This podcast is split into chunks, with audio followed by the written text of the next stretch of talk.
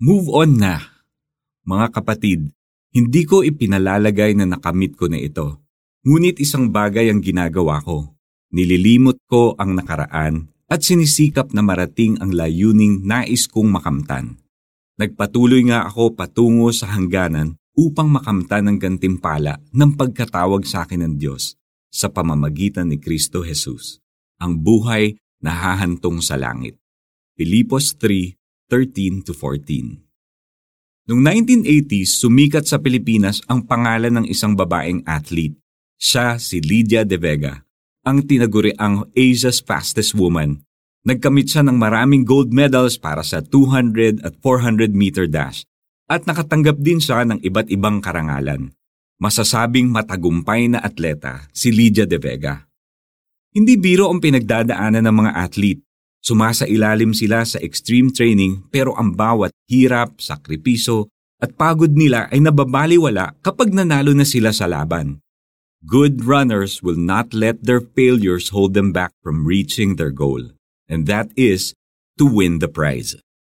Even Paul said, Hindi ko ipinapalagay na nakamit ko na ito, ngunit isang bagay ang ginagawa ko Nililimot ko ang nakaraan at sinisikap na marating ang layuning nais kong makamtan. Hindi niya hinayaan ng anumang bagay na maging hadlang para makapagpatuloy siya sa kanyang takbuhin. Bago naging apostle si Paul, he was Saul who persecuted the church. Acts 8:2-3. Noon kayang naging Christian na si Paul, lagi kaya niyang binabalikan ang kanyang kasalanan?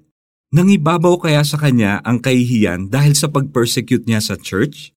Wala tayong mababasa sa New Testament na hindi naka-move on si Paul. Ang malinaw, Paul repented and received forgiveness from our merciful God. Because of that, Paul was able to forget his past. Hindi lang yon, tinanggap niya rin personally from Jesus ang calling na mag-preach ng good news about salvation and forgiveness through Jesus Christ. At ito ang naging focus ni Paul. How are you running the race of life? Hindi ka ba makatakbo kasi meron ka pang unconfessed sin? Or are you hampered by doubts, unbelief, and insecurity?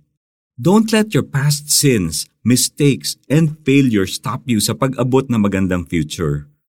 Confess your sins and receive God's forgiveness. At sa biyaya ng Diyos, buong tiyagang tumakbo sa paligsahang ating sinalihan na nakatuon ng paningin kay Jesus. Hebreo 12, 1-2 Lord, tulungan niyo akong makamove on from my past. Inaamin ko ang mga kasalanan ko.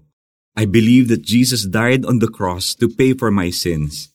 I receive your forgiveness. Help me to live according to your good plans para sa buhay ko. In Jesus' name, Amen. Para sa ating application, huwag mong isipin lagi ang past mistakes mo. Think about your future with Jesus and recite how you want your future to be like. Mga kapatid, hindi ko ipinalalagay na nakamit ko na ito.